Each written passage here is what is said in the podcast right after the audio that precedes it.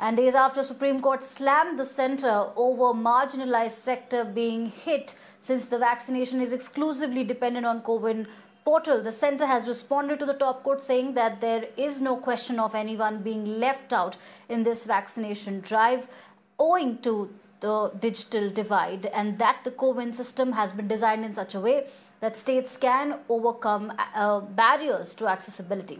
The centre has said that uh, vaccination coverage in the tribal districts is better than the national average. The centre also said that there is no impediment on vaccination based on availability or otherwise of digital device or internet.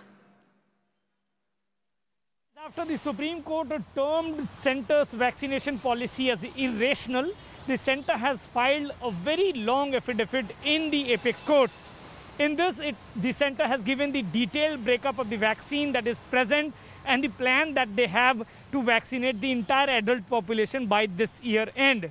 The center has said that till now, 32 crore people have been vaccinated. In July, about 20 crore are expected to be vaccinated. And from August to December, they are expecting somewhere about 135 crore doses to be given to people. India has more than 90 crore adult population and going by the calculation of two doses, more than 180 crore doses will be administered by this year end.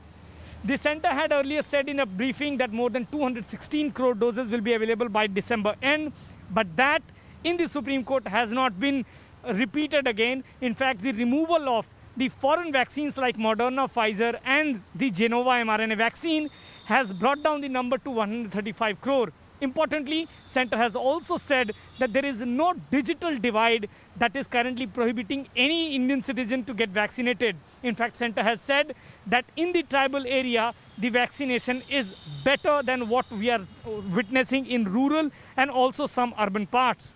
In the end, the center clearly told the apex court that they are planning to vaccinate the entire adult population by the end of December.